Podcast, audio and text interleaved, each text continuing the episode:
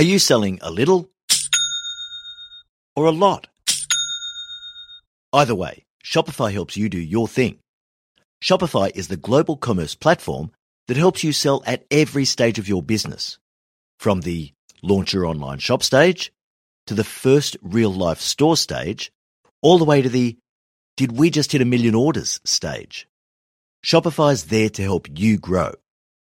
It helps you turn browsers into buyers with the internet's best converting checkout.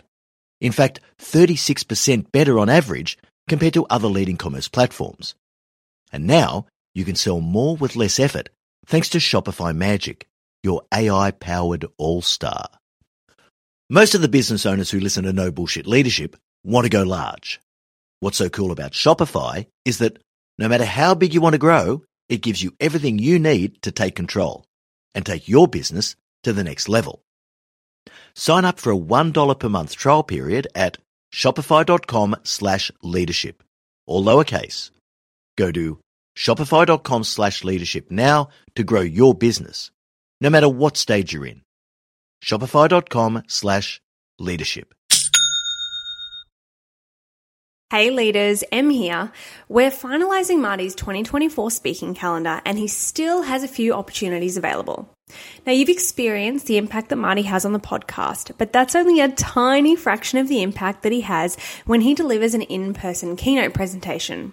If you'd like to book Marty to speak at your organisation's event, go to martingmoore.com or send us an email at hello at martingmoore.com and we can chat about how to tailor his powerful message to your leaders to achieve real results.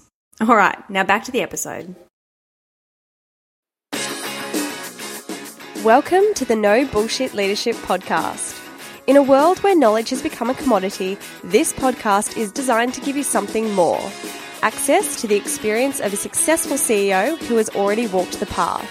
So join your host, Martin Moore, who will unlock and bring to life your own leadership experiences and accelerate your journey to leadership excellence.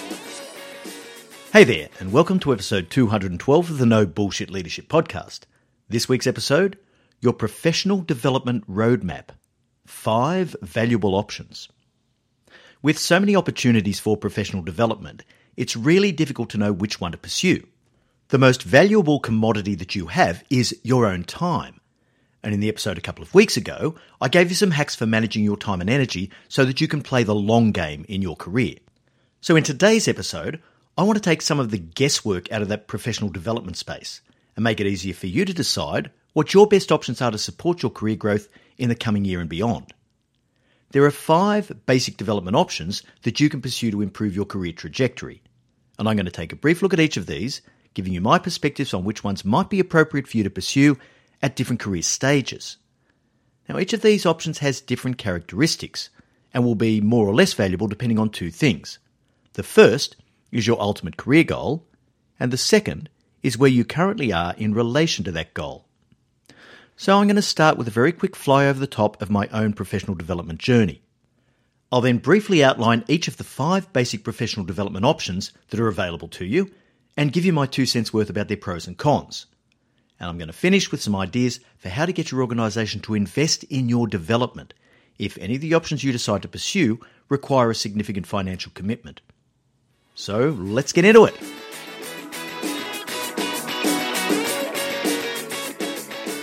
All right, I want to start just by giving you a quick rundown on my development path over the years.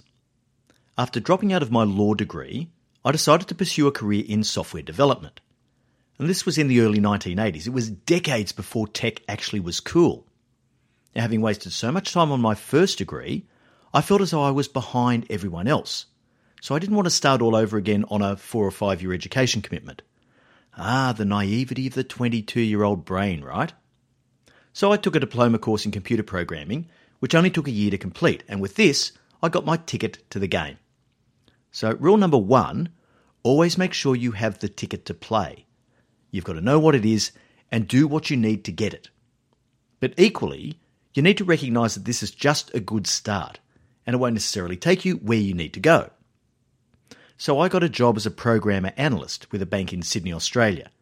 And for the first five or ten years of my career, all my education consisted of undertaking technical courses to learn new skills in new programming languages. Now, towards the end of this phase, I also studied project management so that I could learn the discipline of running software development projects. But all of this was really about my technical competence and making sure that I understood the foundational concepts well enough to start learning how to really apply them. So, rule number two formal technical education is just the starting point to competence, as I quickly discovered. Remember the 70 20 10 principle of adult learning. 70% of your learning comes from on the job experiences, 20% comes from the coaching and mentoring you receive from your boss, such as it is, and 10% is this type of formal training. So any technical course really just gives you the basics, but then you can build on that through on the job learning, which is where you achieve real competence and mastery. Now, because I'd always been keen to learn, I was also reading a lot of books during this time in all sorts of areas.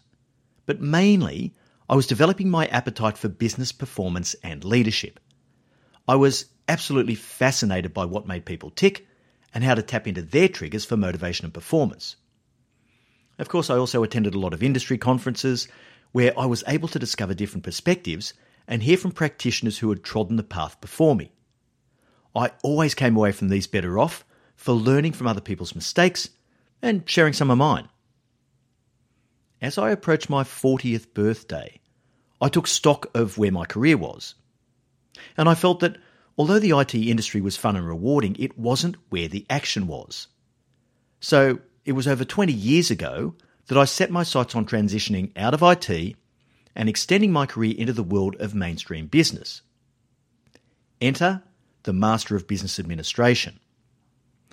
Now, I'm going to talk more about the MBA shortly, as it's one of the key development options for a career in business. And for me, it turned out to be a core foundation for all my future career success. So, even though it was a huge commitment in terms of time and money and personal sacrifice, it was absolutely invaluable. Five years later, I set my sights on something even more ambitious an intensive executive development course. So, in 2007, I embarked upon the Advanced Management Program, Harvard Business School's flagship executive offering. Now, to say this was life changing is an understatement for a whole range of reasons. This not only gave me some new skills and increased confidence, it fundamentally changed the way I think about business and strategy.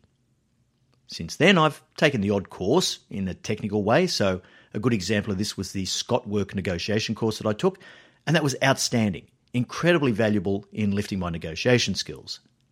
But I haven't really done any technical education in quite a while. These days, the availability of high quality knowledge on virtually any subject makes informal learning really easy. So now most of my learning comes from podcasts, books, and the interweb. All right, let's take a look at the five development options that are available to you. The first, which I just mentioned, is free content. Today, the world is awash with knowledge. So much so that knowledge has become very much a commodity. The only real barrier to learning is your ability to access a high speed internet connection. Information is instantly available and more comprehensive than you could ever wish for. So, podcasts like No Bullshit Leadership can be particularly useful because I attempt to go beyond pure knowledge and to give you the full benefit of any insight and wisdom that I may have acquired over my successful 35 year career in business. There are also an infinite number of newsletters and blogs on every subject imaginable. And let's face it, there's no problem that can't be solved with the help of a YouTube video, right? But reading free articles from McKinsey, uh, The Economist, or Harvard Business Review is a cheap, available, and high quality source of learning. So the pros for this type of learning are that, first and foremost, it's incredibly cost effective. And second, it gives you immediate access to high quality information. It's super low risk. So if you start consuming something and you decide you don't like it, well, exit costs are zero. Just stop consuming it. But there are certainly some cons as well. Number one, with so much information out there, it's often really hard to find exactly what you need.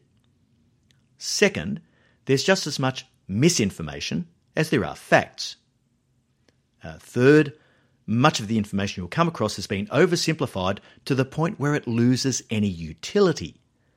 Now, even some of the articles I've written for Harvard Business Review feel a little trite because there's always a listicle involved somewhere. And the final con? Just ask yourself the question when was the last time I used any of this information to actually change the way I do things? So, rule number three.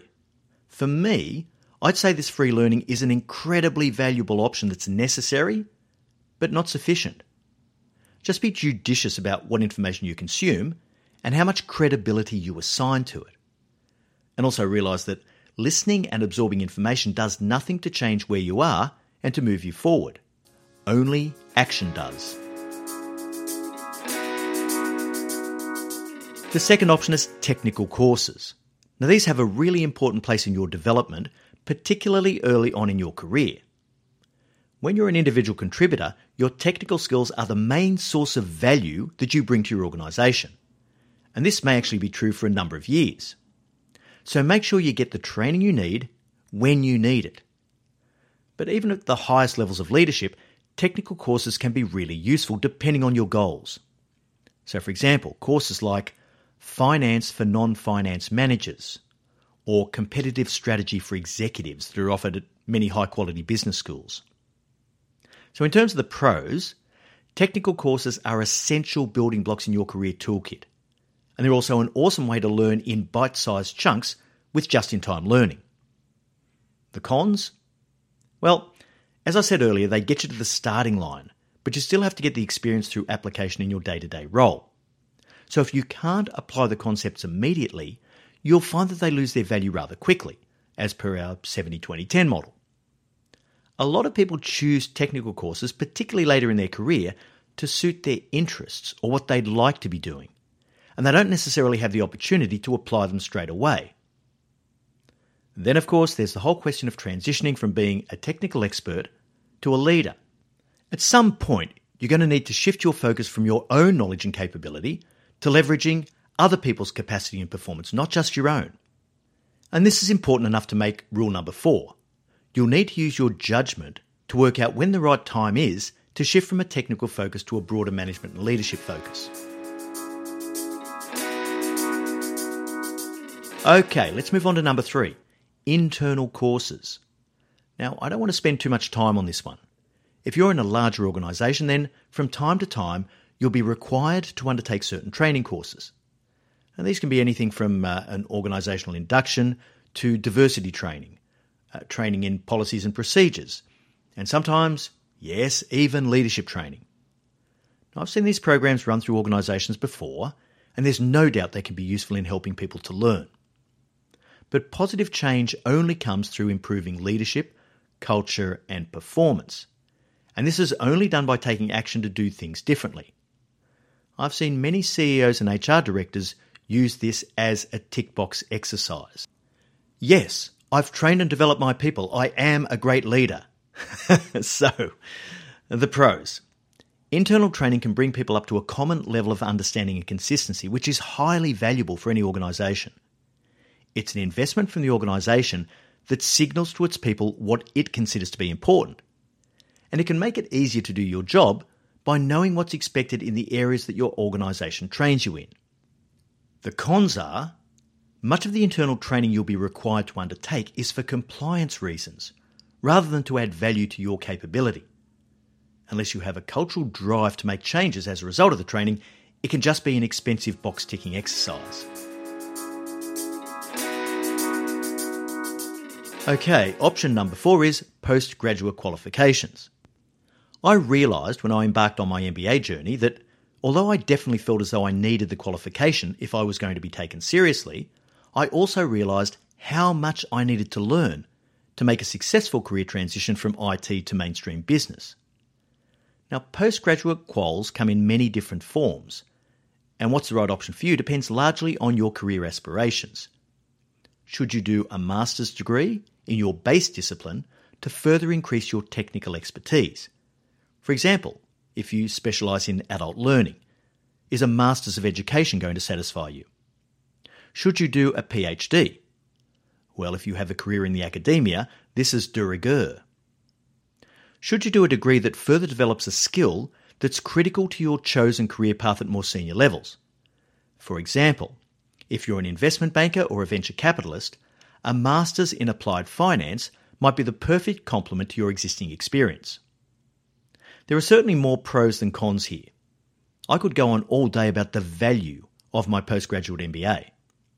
It not only taught me a broad range of business skills, but the process also built my resilience and confidence. I built great networks of lifelong friends and colleagues.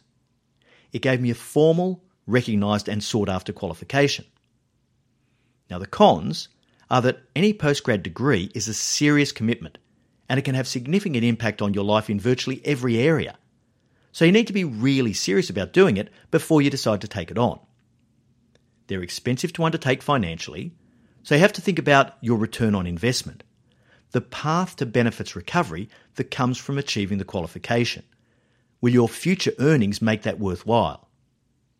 And if you aren't realistic about the likely outcomes, you may feel a sense of disappointment. For example, the letters after your name won't greatly improve your job prospects and remuneration in most cases. This is why rule number five is so important. Don't just think about the letters that you'd like after your name. Think about the capabilities you need to build and the things you need to learn. It's what you learn and apply to improve your performance that brings value, not the qualification itself. All right, your final option, number five. There are development programs out there that bridge the divide between theoretical knowledge and practical wisdom. They bring deep insights that aren't readily available, and they put practical tools and strategies in your hands so that you can apply them immediately and improve the results you can achieve. So, for example, there are online courses like Seth Godin's Alt MBA. Then there's Marie Forleo's B School program, or Amy Porterfield's Digital Course Academy. Now, I would also humbly put our own Leadership Beyond the Theory program in with this esteemed company. But before Em and I set up our business, I took Marie Forleo's B School program. Yes, even with my stellar business education, I knew that I needed some practical tools and insights if I was going to embark on a completely different business model than what I was familiar with over my corporate career. These types of programs all have some common elements, which I would consider pros. They're delivered flexibly online, which makes them accessible and easy to integrate into your current lifestyle, no matter how busy you are. The practical content goes way beyond the commodity style knowledge that swamps the internet. They have tools and techniques that can be implemented immediately, and they're grounded in leading edge theory, but they're not theoretical. Most importantly, they've been created and delivered by people who've been there and done that. The results are predictably positive as long as you do the work. But of course, there are always cons, right? So if you're not committed to doing the work, you won't get the results, which I guess is true for any option really. Financially, they're a much smaller commitment than postgraduate university or business school degrees, so as a result, you might not take it quite as seriously. And online learning requires discipline and focus. So if you're not serious, it absolutely won't work. Also, if you value academic qualifications, you won't get the letters after your name from these types of programs. So they don't hold the same status as an MBA from Darden or Stanford or Sloan. Okay, so just before I wrap this episode up, I want to try to remove one barrier for you. Continuous learning is critical no matter where you are or what your future career aspirations are. I know lots of leaders who pay for their own development because they don't think their organisations are going to come to the party. Now, I negotiated my Harvard Business School development incentive with the CEO at NTI in 2005, and it cost the organisation around $100,000 in direct costs, plus the indirect cost of having me out of the business for two months. It doesn't matter what ongoing education is right for you. If it's improving your skills and capability, your organisation should be willing to help you fund it. Whether it's a Microsoft technical certification, a negotiation course, an MBA, a course in digital advertising creation. As long as it's relevant to your job and likely to improve your performance, you should seek to get support from your boss. The old excuse of, we don't have the budget for that, is a lazy way for your boss to fob you off. And as I said, this happens all the time. So it's important that you approach the exercise the right way. Now, today, I'm going to share a sample business case template with you that you can use to approach your boss to support your professional development. How much time and effort you put into this will depend entirely on how big a commitment it is in relation to your company's size. So, for example, if you're working for a small business and you want them to help you spend $80,000 on an MBA, well, that's always going to be a tough sell, isn't it? But if you're realistic, your organisation should be prepared to support you, as they will be the ones who reap the benefits of your improved capability and performance. If they're not prepared to support you, well, that tells you something right there, doesn't it? Anyhow, I'm not going to run through it here, but you can download the business case template, which will show you how to approach your boss to fund your professional development, no matter which option you choose. You'll be able to access it at yourceomentor.com forward slash episode 212. Follow those steps, and you should at least get your company to share the financial burden. The rest, as they say, is up to you. Look, I hope that was useful for you in working out what education options are available. Whatever you do, though, be intentional and deliberate about where you want your career to take you, and then tailor your development opportunities accordingly. There are horses for courses, and at each stage of your career, you'll need something completely different. So make sure that you're constantly evaluating your options across the five professional development categories that I've outlined here. Leaders are learners. All right, so that brings us to the end of episode 212. Thanks so much for joining us, and remember, at Your CEO Mentor, our purpose is to improve the quality of leaders globally. So please share this episode with another leader who you know is going to benefit from it. I look forward to next week's episode where I'm going to stay on this current theme of career development and I'm going to talk about how to get a return on investment from your training.